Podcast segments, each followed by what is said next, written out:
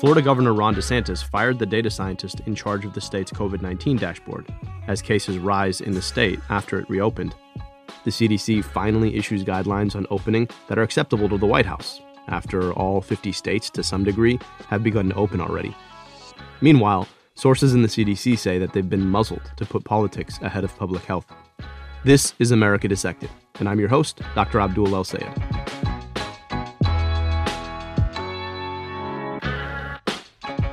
At the beginning of this pandemic, there was a common refrain you'd hear about the collective experience of COVID 19. We want to be staying at home as much as we possibly can, keeping that social distance. It's going to take all of us. Because together you stand, divided you will fall. We are all in this together, this world, connected through common experience, and now a common mission.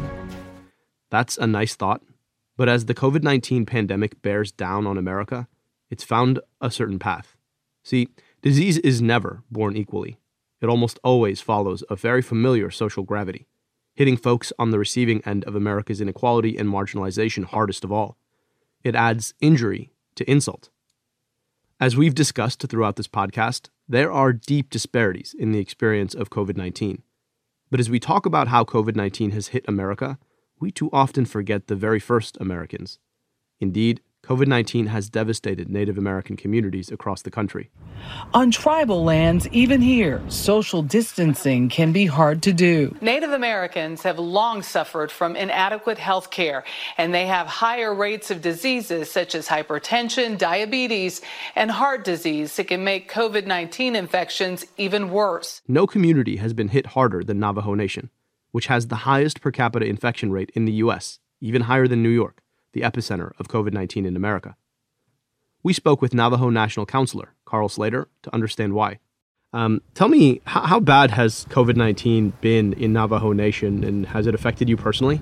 So, as of this past Saturday, which is the last time we had an update from the Health Command Operations Center, there were 3,912 confirmed cases on Navajo, and the confirmed fatalities were up to 140.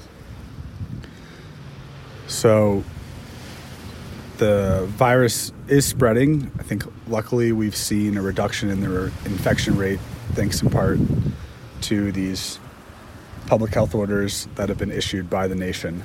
But on a per capita basis, I think we've eclipsed the New York City area in our infection rate.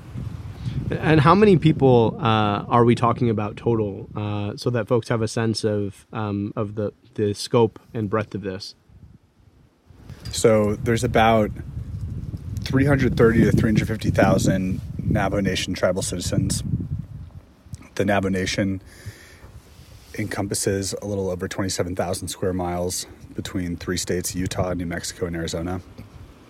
And on the nation, there's about 175 to maybe 180,000 Navajos who live here, and the remainder live in off reservation communities. So we have a, a population that's very diverse, um, but about a little over half of the Navajo Nation population lives on the reservation. And when we're reflecting these numbers, those are the people that we're including. Hmm. And you know, you, you talked about this eclipsing New York City. Um, what's the lived experience been like uh, on the the nation? What what uh, what does it feel like day to day uh, for you and your community? I think the biggest thing is a disruption to like ordinary like social relations. So we have a kinship system grounded in uh, which is our relations among all really living and non living beings. But our kinship systems identify our relations like within our community, within our family structures, and these orders to stay home have been like very disruptive to that um, normal, I'd say, operation of like our our social structure. So that's something that I, I I've seen be very difficult the ability to communicate with your family, to plant, to ranch has been disrupted.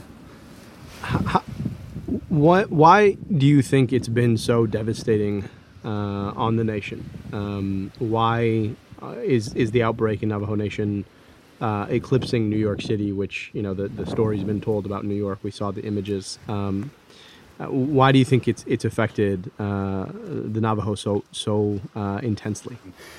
I think what's critical to understand is that the federal government has an obligation to Indian people. That includes healthcare, education, um, a variety of other services.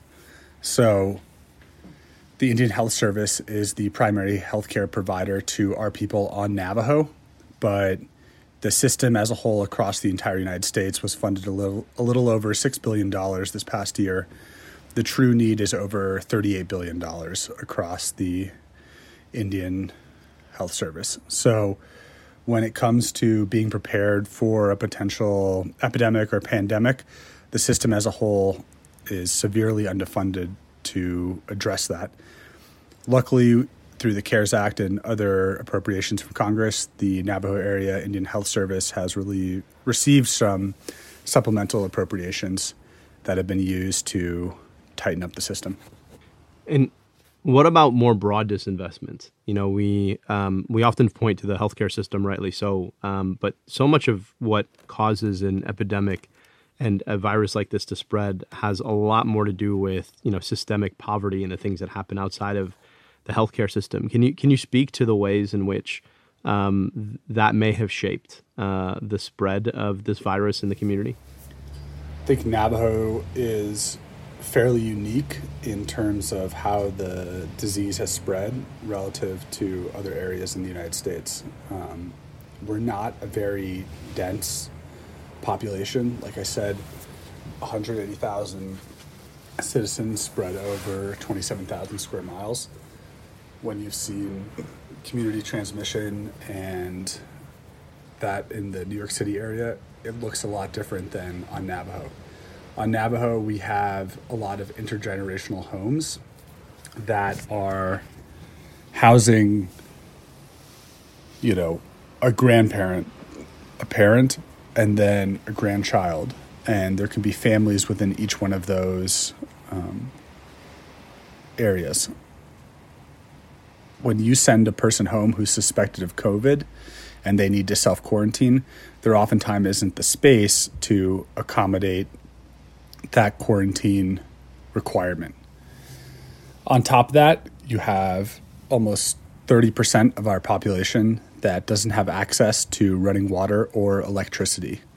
And CDC guidelines saying to wash your hands and not touch your face follow all of these orders. It's very difficult when you don't have the actual material items to perform those duties. And a big priority of the council right now is funding those water line extensions, those final mile extensions for our citizens. The Navajo Nation has historically been left out of these large scale water power infrastructure projects to deliver what really should be the standard of living in the 21st century to our citizens. Mm-hmm. Mm-hmm. Well, I really appreciate you taking the time uh, to share that with us and, and to educate us on um, on what the challenges are and, and what the opportunities look like, and um, and to share your perspective from the community that you serve, and uh, really just inspired by your leadership and your commitment to your people, and um, uh, hope that we can be partners in that work. And I really appreciate you uh, taking the time today. Thank you very much. And uh, thanks for reaching out to Navajo. Carl's interview highlights how our country's failure to meet its treaty obligations and to invest in Indian country has helped to set the stage for COVID 19's devastation in these communities. For a broader perspective, I reached out to Rebecca Nagle, a journalist and host of Crooked Media's This Land podcast. She's a citizen of Cherokee Nation. Our interview after the break.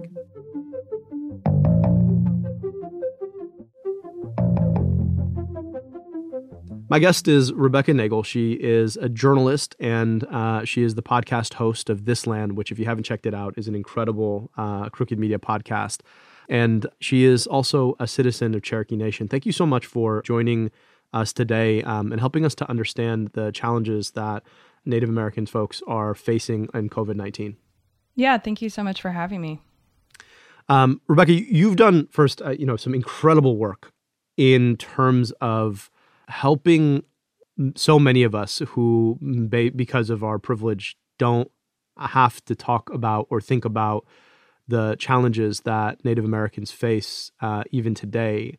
You've done a great job sort of sharing and transmitting uh, that experience. Can you speak to, you know, before this pandemic even struck, what are the contours of the Native American experience today? And how does that set us up as, you know, COVID 19 comes barreling in?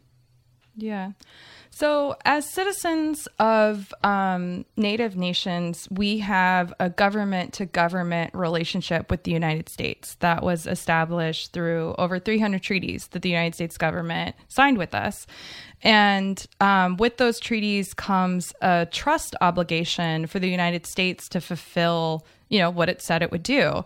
And what we have is a really really long history of those promises being broken and the legal obligation that the united states has to indigenous people falling really short um, and that has been felt most acutely during this pandemic and the lack of funding for the Indian health services. So, in a lot of those treaties, um, you know, providing health care and taking care of tribal citizens was part of the deal in us giving up billions of acres of land. You know, we were also promised some things like education um, and obviously sovereignty over um, our remaining lands. But one of those things was healthcare. And Indian Health Services um, is actually one of the oldest federal health agencies. It predates Medicare and Medicaid, and it was set up as an answer to the United States treaty obligation uh, to provide health care for tribal citizens. So this is not a handout, it's um, in exchange um, for the land that we gave up. But since IHS was created, it has been woefully underfunded. Um, and because of that, we see um, really big health disparities um, in tribal nations. You know, people with lack of access to healthcare have higher rates of diabetes, hypertension, and asthma, and all of the things that you know the CDC warns um, leads to higher rates of complications and even death with COVID. And so, you know, I was doing some reporting very, very early on in this crisis where Native leaders and Native health experts were sounding the alarm that you know once this hits Indian country, it's going to be really, really, really bad. Mm. And you know from the beginning, the federal response has been inadequate, and now we see that bearing out. Yeah, I I really appreciate you um, sharing that. It's really really important context because you know throughout this podcast, um, I, have really tried to to shine a light on sometimes what's not seen uh, when we talk about pandemics. You know, and that's the fact that you know, it's easy to talk about a pathogen, and that's always what we talk about, right? The coronavirus, this, the coronavirus, that but we don't appreciate that um, there are characteristics of the host and the characteristics of the environment that really do shape pandemics a lot a lot more uh, clearly uh, than um, than just the pathogen itself. And you know, you're you're talking about a, a community um, that has been systematically uh, uh oppressed and marginalized, and um, you know, and whose uh, obligations have not been met. Um, and I, I, really think it's critical for us to appreciate that, that that's, you know, these are about obligations that our federal government um, uh, entered into um, after, you know, centuries of, of oppression, and it's still not meeting those uh, requirements. Um, how has COVID 19 impacted uh, Native American communities, uh, and you know definitely Navajo Nation uh, is is the the the, the um, experience we keep hearing about a higher per capita rate uh, of COVID nineteen uh, infection and death than any other um, entity in the country. How has this affected you know the social fabric and the experience in uh, Native American communities, and and why? Yeah, um, I mean, I think what's happening in the Southwest um, is where we've seen the worst impacts of the outbreak. So, um, like you said, Navajo Nation um, has a really high rate of infection and death. They also have a really high testing rate, um, but that's not to uh, you know discount the crisis that's happening there. Um, there are also some other tribes in the southwest. Um, there are some pueblos that have had really really high rates of infection as well. And when you look at the racial demographic data coming out of New Mexico and Arizona, um, you can see on a larger scale the hugely disproportionate impact that COVID nineteen is having on Native Americans in the southwest. Um, so, for example, in New Mexico Native people make up only 11% of the state's population, but account for half of all COVID 19 related deaths. Um, and so, you know, it's it's really impacting those communities hard. It's really scary. Um, and then, in terms of a national picture, um, it's actually kind of hard to bear that out because while there is a racial disparity and how coronavirus is impacting different communities, for Native Americans, there's actually a data disparity. And so there's a real lack of national data adequately and accurately being collected about the impact of this in Indian country. So, I did an article for The Guardian um, a few weeks ago, and it was about the time that states were starting to release racial demographic data after, you know, that first wave of racial demographic data showed a really big disproportionate impact, particularly in Black communities and also Latinx communities.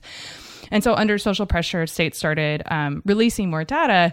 And I found about 80% of states had been releasing data at that point, and over half didn't include a breakdown for Native people, almost universally categorizing us as other. And so, even in places where there are high portions of Native populations, so according to the US Census, over half of all Native people in the United States live in just 10 states. And I found that four of those 10 states had put Native people in the other category. And then two urban centers, um, the two urban centers that have the highest number of Native people, which makes sense because they're also the two biggest cities in the United States, are LA and New York City. And they had both categorized Native people as other. And so, you know, we know what is happening in the Southwest um, because those tribes are really leading the way and collecting that data. But I think particularly in places where you know a lot of Native people don't live on their reservation um, or within the boundaries of their tribal community, and so I think there are places across the country um, where Native COVID patients are just falling through the cracks. Mm. So you know you're you're painting a really bleak picture. It's like we're only shining a light in a few places. And in those places where we're shining a light, we're seeing a huge disparity. But really, part of the, the bigger story here is being missed because we're just not even shining a light. And um, it speaks to, you know, a broader failure uh, in our society that is increasingly data driven that we only pay attention to what we measure. And when we don't measure, we don't pay attention. I've, you know, in, in connection to Native American communities, um, another epidemic that we had been talking about well before this ever happened was the epidemic of violence and murder among uh, Native women. Can you speak to how you know the, the, our inability or maybe choice not to collect this information has broader impact than COVID nineteen? Yeah, I mean, you see Native people left out of data and public health data all over the place. I mean, you know, you can see countless graphs from NIH, um, you know, that'll talk about like the disproportionate impact of diabetes, of which Native people have the highest rate, and we're, we're not on the graph. Um, you know, a really good example is um, last January. So just a few months ago, the CDC released its most comprehensive data set to date on race and maternal mortality, and it didn't include Native people. And in a wow. separate study, um, the Urban Indian Health Institute, um, which is a tribal epidemiology center, um, they did their own study and they found that Native women living in cities were four and a half times more likely to die during pregnancy and birth than white women.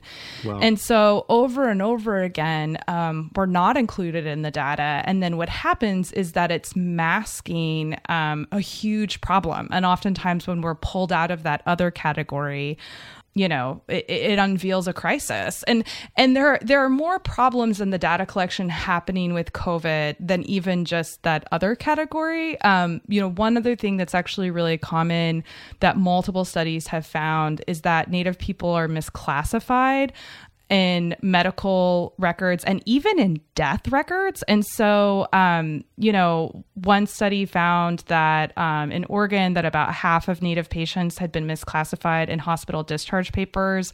Another study found that about a third of death records for Native people were wrong. And so, Native COVID patients who are showing up to ERs um, and a doctor is just, or a nurse is just putting down their race based on appearance, um, they're probably being classified as the wrong race because we're just not um, people don't see us as existing. So no, people don't assume assume that your race is native.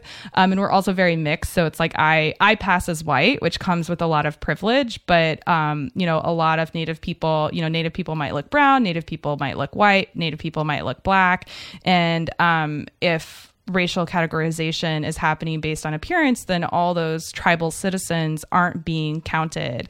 Um, the other thing that's happening is that IHS's reporting system is just has so many gaps in it that it's not um, it's not able to paint a clear picture of what's going on. Um, and so you would think that okay you know people who are going to a regular hospital we can't track that but we have this national healthcare system that has you know hospitals and healthcare facilities in 37 states. It would at least provide a snapshot of what's going on. But they actually can't track rates of hospitalization and death because most IHS facilities are just primary care. And even places that have hospital beds often don't have, um, you know, more critical, you know, like they might not have, um, well, you probably know the term for it, but like a lung doctor. um, you know, like those more sophisticated things that we're we're treating, you know, critically ill people with. Um, so, like a, a, a specialist that you know watches or, or manages your your chronic disease over a long period of time. Exactly. And so a lot of COVID patients are actually being transferred and, and patients who are critically ill in general are actually transferred outside of IHS.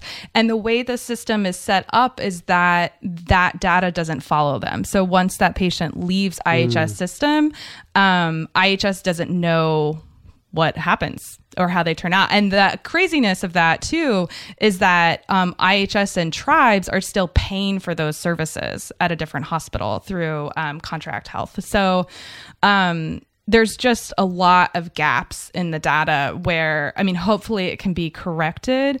Um, but for the wave that you know we're in the middle of right now, um, there's there's no way that there's going to be an adequate or an accurate count of Native people. Yeah, that is um, that is frustrating, and um, it speaks to you know two intersecting trends. A, the fact that you know, as you said, uh, Native people are erased in the way that we collect data and we talk about communities and communities of color, and then B, uh, that our healthcare system is this you know patchwork mess that does not uh, well track an individual over their life, and that has really devastating circumstances, not just for the counting, but also for the care. Um, because, you know, if you can't access a patient's medical records in a new hospital, that basically means you're blind to what happened to them. And yes, you know, patients can tell you what happened, but uh, particularly when you have somebody who has multiple chronic diseases or um, a, a, really difficult course, you, you really want to know the details. Um, and when those details are missed, it, it can lead to worse care. We, we know that the physical consequences of COVID 19 are acute, but you know, maybe from a healthcare perspective, the longer term consequences are actually going to be the mental health consequences of COVID 19.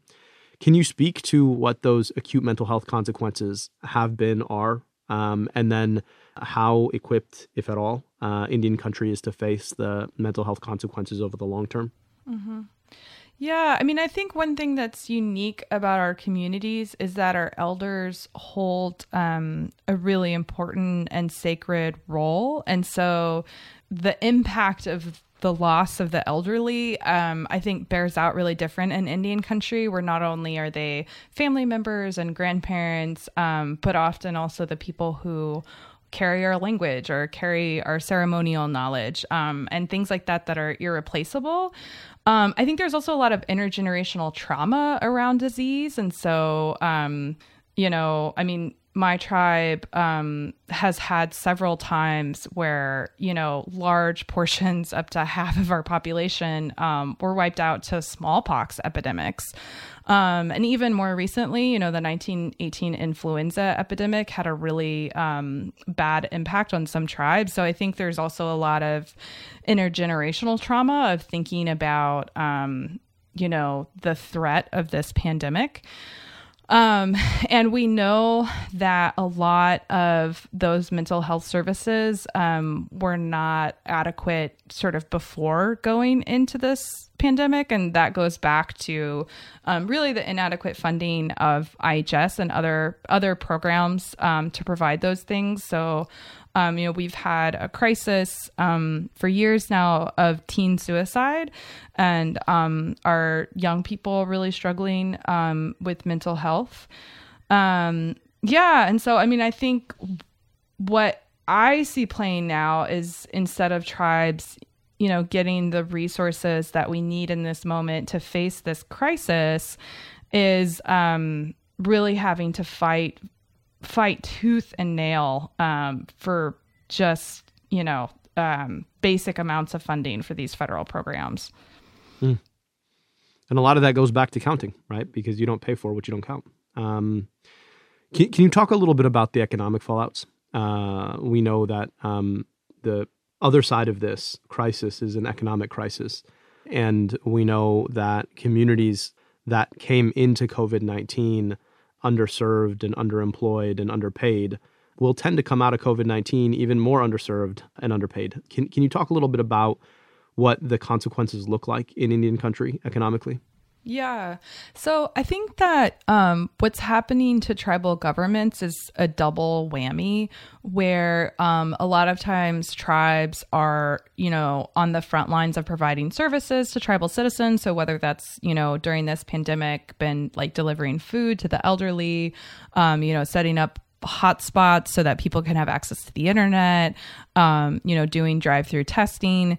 And so at the same time that those tribal services have seen an increase in demand, um, tribal income has, uh, like a lot of parts of the economy, come to a complete stop. So um, our tribes actually aren't, we're, you know, we're one of the only governments that for the most part aren't allowed to tax. And so um, you know, for all of the negative stereotypes that exist about tribal casinos, um, you know, casinos and other industries that are based pretty heavily in like the hospitality and tourism industries um, are things that tribes rely on for that income so that we can provide services to citizens. And so, a really big part of the economic pain in Indian country right now is that loss of revenue. Um, and so, I know that tribes are starting to um, furlough employees um, and having to cut staff, um, both kind of on the business end and um, on the government side. Um, and there was supposed to be $8 billion in stabilization funds for tribes in the CARES Act. And it's a very long and complicated story that involves um, a lawsuit, a data breach, and a vote of no confidence in Trump's Secretary of Indian Affairs from almost every tribe in the lower 48. But um, there, it has, after over a month, tribes have seen some of that money, but it hasn't all been dispersed yet. And so so um, yeah, the the economic pains are deep, and um, even the amount of economic support that Congress did pass, um, the Trump administration has managed to um, try to divert and stall. If we cared enough about our Native American sisters and brothers in this country, what would we be doing? Ooh, that's a big question. I mean, I think it goes back to um, sovereignty. And so, you know, when you talk about the framework for Native rights, what it really is about is Indigenous self determination and our tribes being able to preserve our way of life as we see on our lands. And so, um, you know, I think that looks like restoring tribal lands. Um, you know, there's a lot of land right now that the federal government doesn't necessarily recognize as Indian country that um, kind of legally is, you know, under the legal framework that the United States itself created. Um, so I think looking at restoring that land and then also thinking about, you know, restoring other federal land to tribes, you know, um, the uh, only about um, 2% of all land in the United States is still under um, under the control of tribes. Um, and then I think the other really big piece is that where we do still have land intact, our sovereignty on that land is extremely limited. And so, um, you know, for most crimes, uh, tribes can't prosecute non native perpetrators in tribal court. Um, for most civil cases, um, you know, we can't prosecute or have, uh, you know, regulatory authority over what's happening on our land, especially if that land is something that's called fee land. And so what's happened, um, I think you know, we have this idea of like American progress and that things have gotten better. And we have had some really important laws um, passed in the past 50 years that have strengthened um, tribes and moved Native rights forward.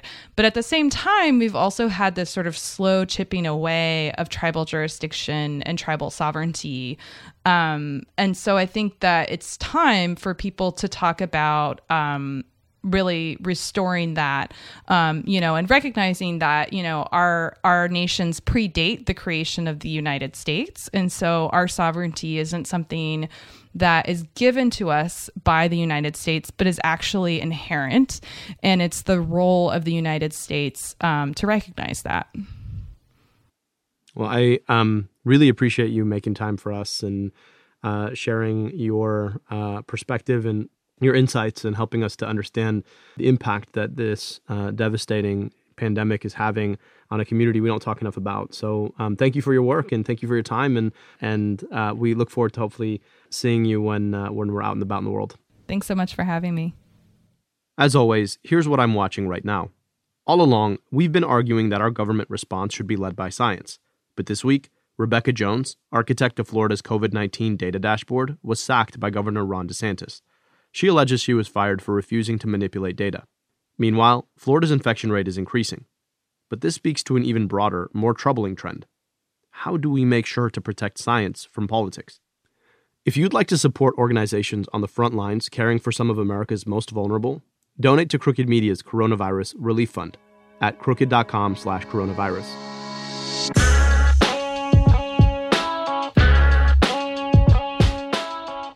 America Dissected is a product of Crooked Media.